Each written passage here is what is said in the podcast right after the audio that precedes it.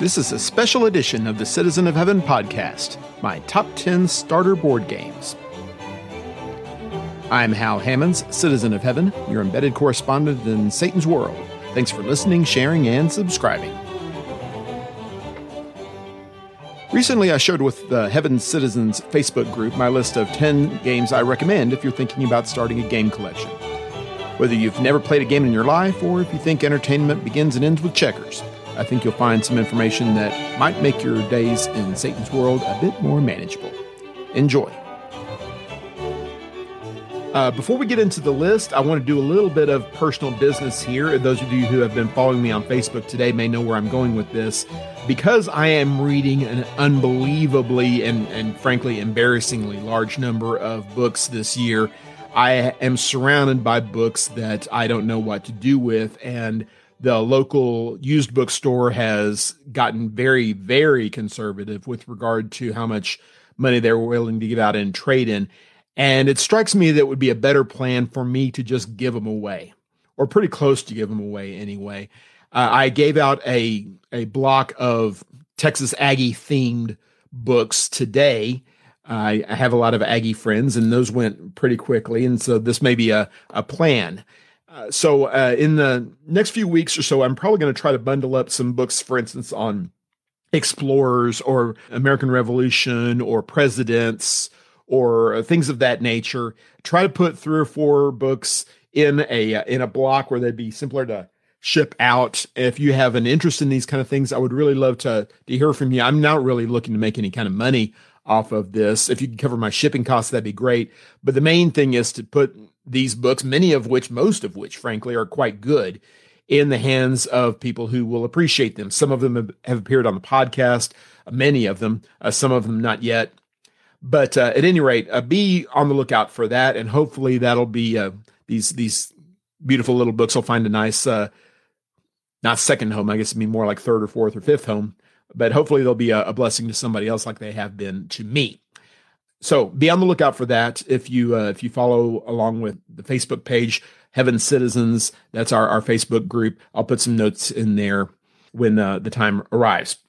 Uh, I'm really very very much looking forward to the rest of Monster Month in October. We are talking about uh, monsters. We've had a, a vampire episode and we've had a werewolves episode. We have robots and zombies coming up. If you haven't already subscribed, obviously, I, I would really appreciate it if you could do that. And especially if you could spread the word, if you give me a, a positive rating, share an episode or share the, the podcast link to somebody on Facebook or social media. I appreciate that very, very much. We're, uh, we're growing and, uh, and hopefully continue to grow, not just because I, I like big numbers, but because I like to think anyway, we're doing something for the cause of Christ here, and you can be a help with that. And I appreciate that very much. Uh, looking forward very much to the reading month that's coming up in November, including in particularly a great conversation I had with Elizabeth Nowlin from the Book Fair podcast and uh, my buddy Edwin Crozier from the Text Talk podcast, uh, two very avid readers.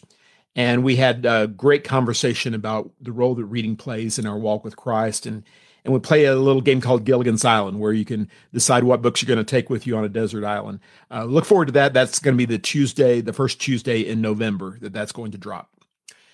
All right, to the point of business here today, I have announced that I was going to give a list of 10 games that make for a good starter list of board games, modern games, that is. I'm not talking about Parcheesi and Stratego and Monopoly and things like that. If those are your kind of thing, that's great. We'll offer you some suggestions here. And every one of these uh, games is available on Amazon. I did a recent search to price them out, and the entire list comes out at under $200. Uh, most of them quite a bit cheaper than that. And I wanted to introduce you to different sorts of games so you can find out what's going to be good for you. I'm going to give you one for free before we get started because I don't have a cooperative game in the list, and I felt bad about that cooperative games are a really important genre. Our family doesn't really like cooperative games typically. That's just our thing. And the most popular cooperative board game in, in the modern day is probably Pandemic. It's almost certainly Pandemic. Maybe you've played it before. Uh, I've never played Pandemic. We were mostly because we're not really into cooperative games. If you want to keep your price point low, if you want to, to kind of edge into the cooperative genre without too much investment, I would suggest that you try the Mind. The Mind is a small little card game. I can't show you because we don't have it. We played it once at a board game cafe, and it's just not our thing at all.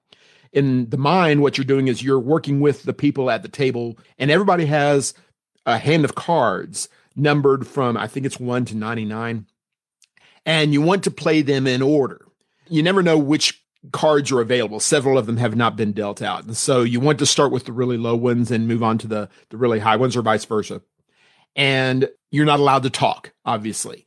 How long am I going to wait to play my 56 when there's a 48 on the table? There may be a card in between there. Do I need to wait? How long would I wait?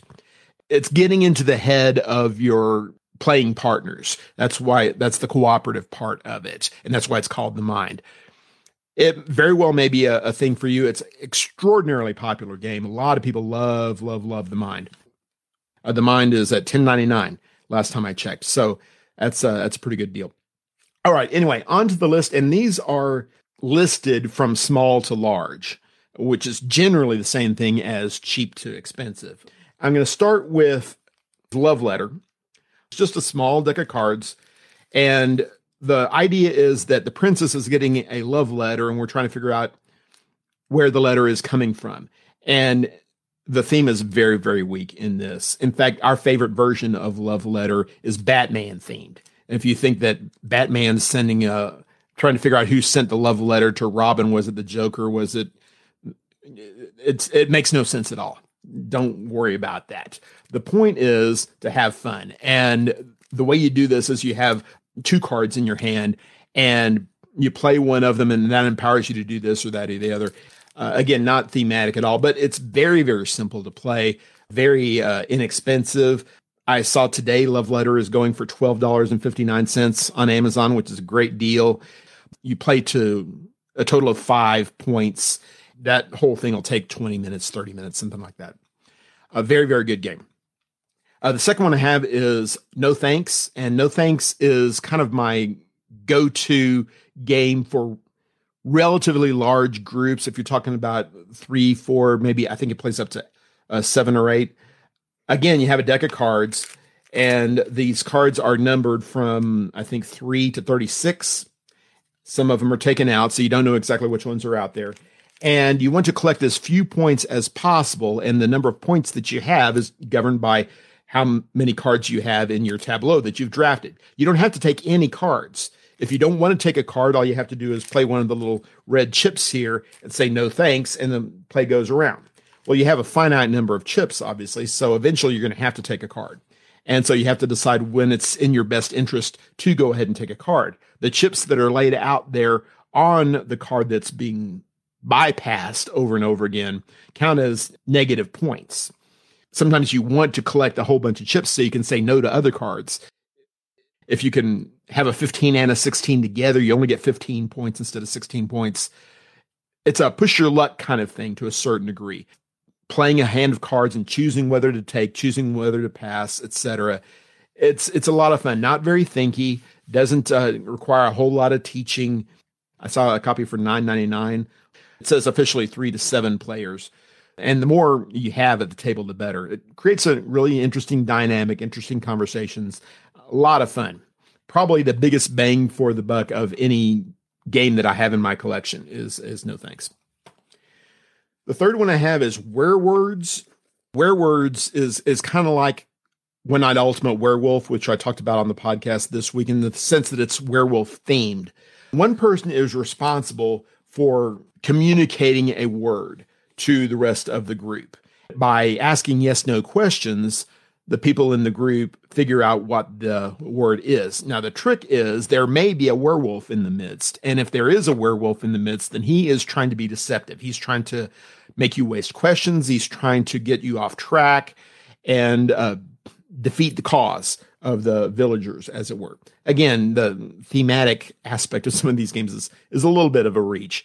But anyway, if uh, the werewolf manages to force the villagers to to lose then the villagers have an opportunity to vote on who the werewolf actually is. So you can't be really obvious with your distractions, with your your problem making, because if they decide that you're the werewolf and they're correct, then they win the game anyway. A lot of fun all the way around. It's very easy to teach, very easy to uh, to get into. The text it plays up to 10. I see no reason why you couldn't play more than that if you wanted to. It gets a little chaotic, of course, at large numbers, but uh, a lot of fun. The next one is Sushi Go. I have Sushi Go Party, which is the uh, the bigger, more elaborate version. My advice is this: buy Sushi Go. Uh, currently in Amazon, it is going for eleven dollars and ninety seven cents. If you like Sushi Go, then give it to somebody who you want to get into the game, get into the hobby, and then buy yourself a copy of Sushi Go Party. It's basically more of the same. It's a card drafting game where you have a hand of cards and you play one of them and pass the rest. It's just adorable. I'll tell you a story. Actually, when I brought this home, Sushi Go, the first time, and showed Tracy, Tracy said, This is ridiculous. I'm not playing a game about sushi. I said, It's going to be great. Let's play it. And we played it, and it was great. We loved it. And then Taylor came home from school and, Hey, we've got this great game about sushi. I don't want to play a game about sushi. That sounds stupid. We'll just play it. We'll see what happens. She loved it too. And then Kylie comes home. We found this great game about sushi. I don't want to play a game about sushi.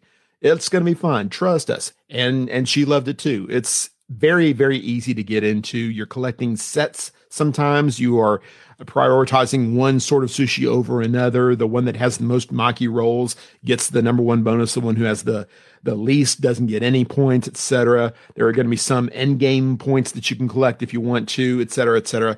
And Sushi Go Party is just basically more choices, more of the same. Instead of the same cards all the time, you can mix in different sets. It's a lot of fun, and I have yet to play this with somebody who didn't enjoy it. Uh, I would strongly encourage uh, you try out Sushi Go. Just one is I, I wanted to pick at least one party game, and just one is our party game of choice these days. The box says three to seven. I think that's ridiculous. You need three players, sure, but we've played it with 20 it's kind of like taboo or some uh, games like that where you're trying to communicate a a word a message everybody knows the the word except for the person who's it or who's the leader or whatever terminology you use the people who are trying to get the person to guess the word properly can use one word any word that they want as long as it's not a proper noun or a number or there's some special provisos that are that are put on there but essentially just one word. The important thing is you can't duplicate your word with anybody else's word. It encourages a lot of interaction between people. It encourages fun and laughter, etc. That's what party games are all about. There's not really any winners or losers in the game. It's just the experience. I wanted to pick a tile laying game and I picked Kingdomino. And Kingdomino is a good choice for a variety of reasons. One, it's easy to play. It's not expensive. It's again small. Just one went for 1661 on Amazon. I don't think I mentioned that. Kingdomino I found for 1539. We've played this for years and years. There are upgraded versions of Kingdomino. There's Queendomino, which is bigger. There's Kingdomino Origins, which we haven't played. We just recently bought a game called Moon River, which is a Kingdomino type game and we uh, we like that very much. Maybe even a little bit more than Kingdomino. King Domino has an expansion, Age of Giants, which we like a lot. We won't play it without the Giants now. In Kingdomino, you are drafting tiles and you're trying to build a little community. You get points for hay fields and you get points for forests and you get points for water, etc. And the bigger a section you can get of, of a particular thing and the more crowns you get on that section, the better your score is going to be. So you have to be able to play everything that you play. It has to go in, a certain place, and you're trying to form a, a square, a five by five square. So the tiles that you pick have to be able to be played, but you also want them to mean something. You want them to score you some points. There's a lot of strategy, but not again too too terribly thinky strategy. Kingdomino is a, a terrific starter game for tile laying and and city building. Speaking of city building, our very favorite city building game, which I think we've mentioned on the podcast before, is Machi Koro 2. Uh, Machi Koro 2 is, in my mind anyway, vastly preferable to Machi Koro, the original. If uh, you can't find Machi Koro 2 and you Uh, you can find the regular Machi Koro. Go ahead and get that. Machi Koro is a great game. Just everything that Machi Koro does, Machi Koro 2 does better, as far as I'm concerned. Uh, we found a copy of this for $29.95 on Amazon recently. Uh, Machi Koro 2 is a city building game of sorts, anyway. Uh, it's a city built out of cards, which may not be your favorite construction device, but at any rate, you have these cards that uh, you know, there's an apple orchard and there's a, a winery and there is a cornfield. And depending on how the dice roll, different people are going to score. An apple orchard, for instance, gets you three coins from the bank anytime a 10 is rolled, and it doesn't matter who's rolling. Uh, on the other hand, a family restaurant, when somebody else rolls a nine or a 10, they have to pay you two coins. You don't get anything, but they have to pay you. A winery is going to give you three coins from the bank for every farm establishment that you have, but it's only on your own turn. The purple cards, the green cards, the red cards, the blue cards, they all score a little bit differently. But the idea is that basically you're trying to make a lot of money, and you do that by spending money, as is usually the case in the world and in board games. And eventually you earn enough money to buy one of these landmarks. And when you buy three landmarks, you've won the game you can just keep buying cards, buying cards, buying cards, and wind up with a tremendous city. But in the meantime, somebody else is actually winning the game. So you have to make good choices and try to put yourself in position to succeed. Number eight is Azul. And uh, if there was one modern game that I would recommend, this might very well be it. There are a lot of versions of Azul that are out there. There's a chocolate version now that uh, looks very, very interesting. They all play a little bit differently, but uh, Azul is the standard and is still our favorite. What you're trying to do is build a floor of tiles, Portuguese tiles. You are able to fill out a grid by drafting tiles, and there's a row with only one, there's a row with two, with three. You fill out the row with the tiles that you draft, and any extra tiles get broken and they're going to cost you points. So you have to make a good decision about is it good to start a row in the in the five column here, or should I just go ahead and put it in the two column and be done? You have to make the rows and the columns precisely correct. There's a good bit more strategy in Azul than there is in, I suppose, any of the other games we've been talking about, but it's not difficult to play. You can make it more difficult if you want to and some of the other Azul games that are available can get more complicated. Azul itself is really pretty easy to get into. And I can get you a great deal on Azul. As it turns out, I was pricing Azul at somewhere upward of $30. Today I checked and it was $21.70. It's a tactile kind of thing. When you're able to put your hands on cool little pieces, it just makes all the difference in the world. I mean, you can hear that rattling, right? This is a bag full of tiles, and they are they're hard and they're they're uh, colorful. It's it's uh, it's really a tactile kind of thing where you can actually put your hands in things. It makes a difference. It really does. Good components are a lot more important to the quality of the game than I had re- realized at first. So if you want a good abstract game, I would strongly, strongly encourage you to get Azul. And then maybe if you want to branch out into other Azul themed type games. The ninth one that I have is New York Slice. Speaking of crunchy games, you can you can hear the pieces rattling around in here. If someone's not sure if they want to play a game, New York Slice is an easy sell because you ask them, "Do you like pizza?" And they say, "Sure, I like pizza." Okay, well, New York Slice is a game about pizza. You have pieces of pizza that you form into big circles. You are trying to get a majority in each one of the different denominations. There's a pepperoni pizza that uh, there's nine of those, and there are six of the pineapple and, and pepperoni pizzas there. There's seven of the veggie pizzas, barbecue pizza, and there's only five of those. If you win the majority of the barbecue pizzas, for instance, you get five points. There are six rounds in the game, and a pizza is formed with random pieces of pizza. And then whoever is in charge in that particular round separates the pieces in a way that's relatively even. This is the I cut you choose uh, mechanic, and it's such a, a perfect way of causing difficult decisions. But basically, there are six players, for instance, and so I'm going to cut the pizza into six chunks here. And I would like to get the best one, of course, but everybody else is picking first.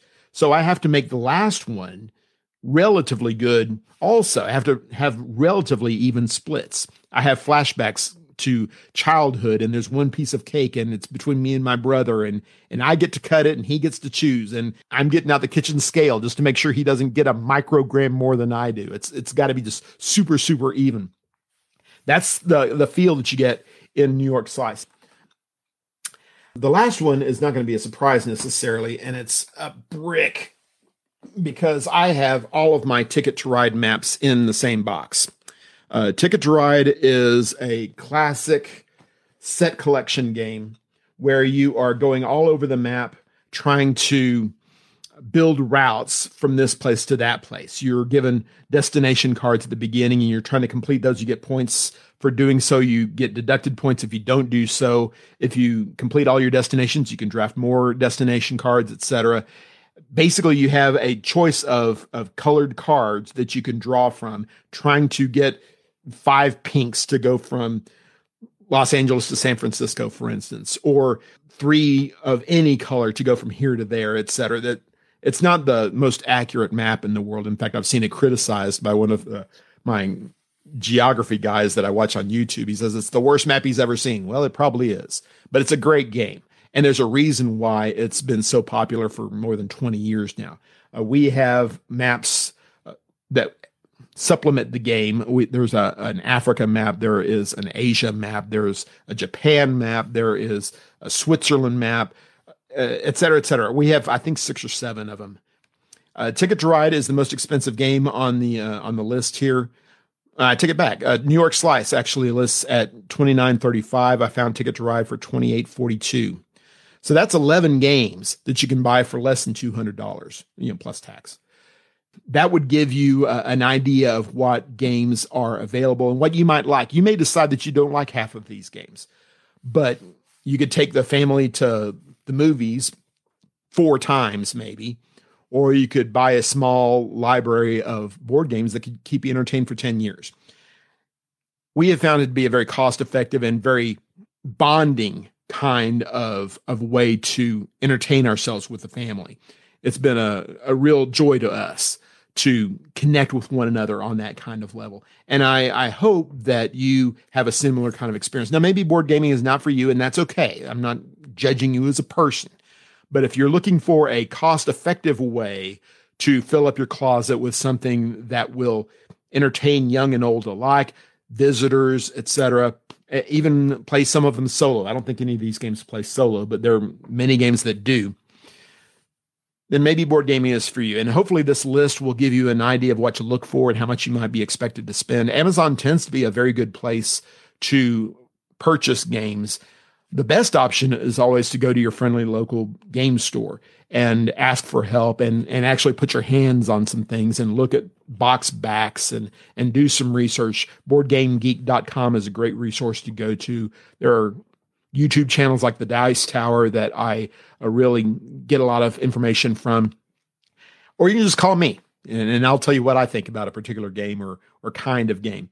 Ultimately, you make your own decision, and hopefully, whatever you do, uh, you can find a way to distract yourself from the ugliness of this world and the the sin and the depravity out there and just sit around the table with some friends and some family and and enjoy yourself for a little bit and remind you that there are good things in this world. Thank you for listening to the Citizen of Heaven podcast. Please rate, review, and share so others can access this content. I encourage you also to join the Heaven Citizens Facebook group. There you will find links to related materials, conversation starters, poll questions, and the occasional special announcement. Also, check out the Hal Hammons channel on YouTube for even more content. Until next time, be strong and courageous, fight the good fight of faith, and do all things in the name of the Lord Jesus. This is Hal Hammons, Citizen of Heaven, signing off.